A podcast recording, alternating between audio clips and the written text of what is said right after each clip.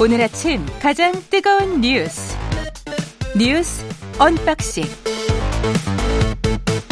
자 뉴스 unboxing 시작합니다. 민동기 기자 김민하 평론가 나와 있습니다. 안녕하십니까? 안녕하십니까? 예, 국토부 업무 계획을 했는데 사실은 환경부도 같이 했는데 국토부만 뉴스에 나오네요. 아, 환경부도 나오긴 했는데 예. 뭐 기후 변화라든가 이런 예. 부분에 대한 부분은 오히려 좀 미흡했고 그렇죠. 뭐 수출이라든가 너무 예. 산업적으로 접근한 것 아니냐 이런 지적이 일부 보도 있긴 했습니다만 예, 보도의 중점적인 거는 다 국토부입니다. 다 지금. 국토부가 예. 일단 주목을 받고 있습니다. 어제 업무 계획을 보고를 했는데요.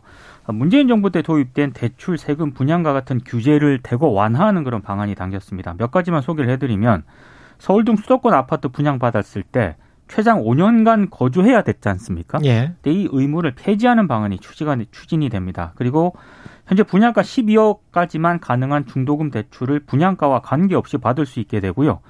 분양 아파트 전매 예, 전매 제한 기간도 대폭 줄어들게 됩니다. 민간 택지 분양가 상한제 적용 지역과 규제 지역은 서울 강남 3구와 용산구 등 이 4개 구만 남겨놓고 전면 해제가 되고요.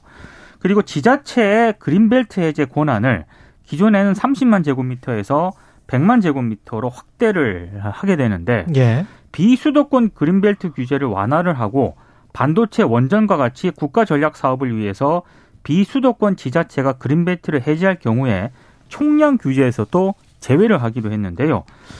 뭐 이렇게 국토부가 업무 계획을 한 것은 뭐 미분양도 증가되고 있고 건설 경기도 악화가 되고 있고 그래서 규제 완화 폭탄이라는 초강수를 둔 것으로 일단 보이긴 하는데 여전히 우려의 목소리도 한편에서는 나오고 있습니다. 금리가 높고 경기 침체 우려도 어, 계속되고 있기 때문에 아마 당장 효과를 내기는 쉽지 않을 것이다 이런 전망도 있고요. 또 하나는 오히려 지금은 세입자와 같이 약자 보호 대책이 더 필요한데 정부가 음. 너무 다주택자라든가 부동산 부유층을 위한 대책만 내놓고 있는 것 아니냐 이런 지적도 나오고 있습니다. 그러네요.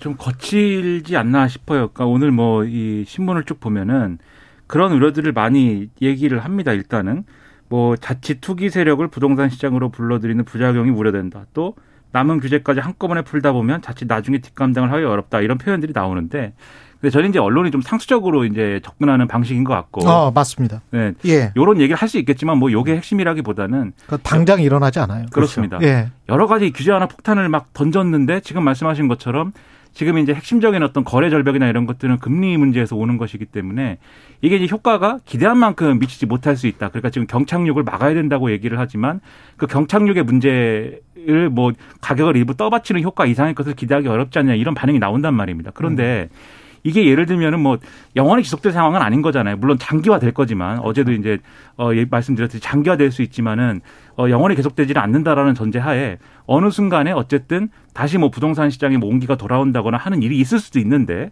그럴 경우에는 이렇게 규제 완화된 것에 이 이것에 대한 부작용이나 이런 것들이 그때 가서 이제 일어날 수도 있는 것이고 보통 이제 부동산 정책이라는 게 이렇게 규제 하나 이런 것들을 한다든지 여러 가지 대책을 시행하면은 당장 효과가 나타나는 건 아니지 않습니까? 그때 발생할 수 있는 부작용이나 이런 것들에 대해서도 생각을 좀 해야 되는 거 아니냐. 그러니까 이게 쏟아 부은 규제 완화에 대한 어떤 그런 노력에 대비 거둘 수 있는 효과는 적고 나중에 일어날 부작용이라든가 이런 것들에 대한 우려 그리고 지금 여러 가지 논란을 키우는 거 이런 것들은 우려가 되기 때문에 좀 거친 접근이 아니냐 이런 좀 걱정이 생기는 건 또 사실입니다. 저는 기본적으로 뭐 금리나 시장 전반의 수요 측면에서 봤을 때 지금 현재 경제 심리를 봤을 때는 뭐 오를 것 같으면 사람들이 막 달려들잖아요. 그렇죠. 그런데 이제 내릴 것 같으면 아무래도 또 주저주저 하거든요. 금리도 높고 아까 말 민동기 기자 말씀하셨지만 경제 전반적으로 침체할 것 같으니까 아무래도 달려드는 사람들이 적다 음. 보면 그런 투기적 가수요뿐만이 아니고 실수요도 좀 줄어들 수 있을 것 같고 그런 측면에서 이게 이 정책이 얼마나 효과를 발휘할 수 있을지는 시장의 관점에서도 조금 미지수기는 합니다. 그러나 요거 한 가지만 딱 짚고 넘어갈게요. 문재인 정부 때도 그랬고 이명박 정부 때도 그렇고 박근혜 정부 때도 다 마찬가지인데요. 우리 언론이 그 금리를 비롯한 정부 부동산 정책, 금리 정책 이거는 정부의 정책이 아니고 중앙은행의 정책이죠. 각종 그 세계 경제 현안이랄지 이런 복합적인 요인들 있지 않습니까? 자가 보유율까지 합해해서 네, 네. 이런 거를 가지고 다각적으로 분석을 하는 태도를 가졌었으면 좋았는데 음. 그런 이야기는 전혀 안 하고 공급이 부족해서 집값이 오른다는 식으로 지난 5년 동안 맹렬히 이야기를 하다가 지금은 아 투기적 가수요나 이런 것들이 다 사라져 버리니까 공급은 똑같잖아요. 그렇잖아요. 그렇죠. 오히려 늘리면 늘렸지 뭐 줄어드는 음. 것도 없고 뭐 지난 5년도 마찬가지였습니다. 그리고 사- 사실 통계적으로도 박근혜 정부 때보다 문재인 정부 때가 분양 승인한 게 훨씬 더 많고 완공된 것도 더 많아요. 서울 수도권 같은 경우에. 근데 그런 것들은 일, 다 그냥 무시해버리고 전체적인 경제 여건이나 이런 건 다 무시해버리고 그때는 또 아주 그냥 아비 교환으로 달려들었거든요. 공급이 부족해서 이런 것이다. 그 이런 어떤 그 단세포적인 접근을 정치적으로 이- 활용하면서 이용하는 그런 방식 이거는 제발 좀 이제 그만했으면 좋겠어요. 국민의힘도 그- 이제 집권을 해서 이제 좀 알았을 테니까 시장에서 어쩔 수 없는 측면이 충분히 있고 정부가 이럴 수밖에 없는 거는 저는 이해를 합니다. 근데 그러면 그때도 그렇고 앞으로도 정말 복합적인 요인들, 정말 장기적이고 중, 장, 단기적인 요인들까지 다 검토를 해서 이러이러합니다라고 국민들한테 설명을 하는 게 훨씬 정직한 태도인 것 같아요. 지금은 시기상조 이런 얘기 하는 게 좀 어폐가 있을 수도 있는데 음, 나중에 정말 집값 폭등하고 부동산 투기 막 다시 벌어졌을 때 지금 규제 다 걷어낸 거 있지 않습니까? 이거 나중에 어떡할까? 돌리겠죠. 예, 이게 독이 될 수도 있거든요, 또. 그러니까 저도 이두분 예. 말씀에 공감을 하면서 드는 생각이 그러니까 예. 항상 뭐 말씀드립니다만 그러니까 맨날 똑같은 거 할 거냐는 거예요. 이게 결론적으로 얘기하면은 지금 공급 만능론에 대해 이, 이 맹점에 대해서 말씀하셨는데 음, 그러니까 지난 정권에서 그걸 엄청나게 이제 많이들 얘기를 했는데 예. 지금 지방의 미분양 얘기한단 말입니다. 이- 그렇죠. 이, 언론 기사나 이런 걸 보면은 그렇죠. 그리고 이제 심지어는 이제 수도권에도 상당히 좀 어 이 찬물이 확 끼얹어지는 그런 사태가 이제 계속해서 이어질 것이다라고 이 전망하는 부동산 전문가도 있는데 음, 아무튼 그런 상황이 되면은 지금 또 이렇게 규제 완화나 이런 걸 해가지고 막 떠받쳐 된다고 하고 그게 나중에 또 어떤 이 부동산 상승이나 이런 것에 어떤 단초가 됐을 때는 음. 그때 가서 또 공급이 모자라다고 막 하고 그렇죠. 그러니까 이게 하나의 사이클처럼 계속 네. 오기 왔다 갔다 하는데 그렇게 해서 결국 그런 어떤 실효적이지 않은 정책의 연속에서 피해를 보는 사람은 그럼 누굽니까 이게 결국은 세입자 일차적으로 세입자들이 그렇죠. 이런 그렇죠. 불안정한 상황 속에서 피해를 보고 두 번째는 소위 말하는 언론이 얘기하는 실수요자들의 어떤 피해 이런 것들이 있는 거잖아요. 그러면 앞으로도 우리가 계속 부동산 정책에 대해서는 그 시기마다 그 시류에 따라서 어느 날은 규제 완화가 필요하다 그러고 어느 날은 뭐 또 공급이 필요하다 그러고 뭐 이렇게만 할 거냐 그게 아니라 정말 우리가 약간 그래도 안정적으로 가져갈 수 있는 부동산에 대한 접근 방식이라든가 제도가 뭐냐 이런 것들 을 언론이 짚어줬으면 좋겠고 음. 정치 태도가 바뀌어야 되는 게 항상 자기들이 정권 잡으면은 상대편이 했던 정책에 대해서는 그건 다 이념과 정치 때문에 부동산 정책이 망했다 이렇게 접근하거든요. 예. 윤석열 대통령도 국토부가 이거 이 업무 보고 하는데 이렇게 말을 했어요. 최근 금리 상승으로 부동산 시장 경착륙 위험성이 높은데 기존에는 부동산 문제를 정치와 이념의 문제로 인식을 했지만 그렇게 되면 결국 국민이 힘들고 고통받지 않느냐라고 얘기를 했는데 똑같은 평가를 받을 수가 있는 거예요. 지금 접근 방식도. 그렇죠. 그러니까 좀 이런 것보다는 좀 합의할 수 있는 안정적인 제도 구현을 한번 마련해 보는 그런 논의를 했으면 좋겠다는 생각입니다. 그것도 또 이 점 이야기 나와서 한마디만 보탤게요. 지금 정부랑 가장 비슷하다고 하는 정부가 이명박 정부인데 네. 이명박 정부 때 반값 아파트 했거든요. 있죠. 한 32만 원 그 공급 약속을 했다가 그래도 서울 쪽에 한 14만 원은 했을 거예요. 제 기억에. 상당히 공급을 많이 했습니다. 그렇죠. 그것도 그때 당시에 집값이 떨어지는데 영향을 끼쳤고 선 영- 좋은 영향을 끼쳤죠. 대신에 부작용은 전세 대란이 일어났습니다. 그거 준비하느라고 사람들이 절대 전세 월세에서 절대 나가질 않았어요. 예? 그러니까 이제 전세 가격이 급등하게 되는 그런 부작용이 있었거든요. 그러니까 경제 정책은 정말 다면적으로 보실 것을 그 요청드리고 정부도 이런저런 이야기를 좀 많이 하셨으면 좋겠어요. 너무 한쪽으로만 이야기를 하고 전, 전 정권에서는 이랬는데 우리는 이래요 라고 말하는 거는 정말 너무 단세포전이 접근입니다. 예. 대통령 질책 4일 만에 반도체 세액 공제를 확대하기로 했습니다. 추경호 어제 부총리경 네. 기획재정부 장관이 이제 어제 설명회를 열었는데요.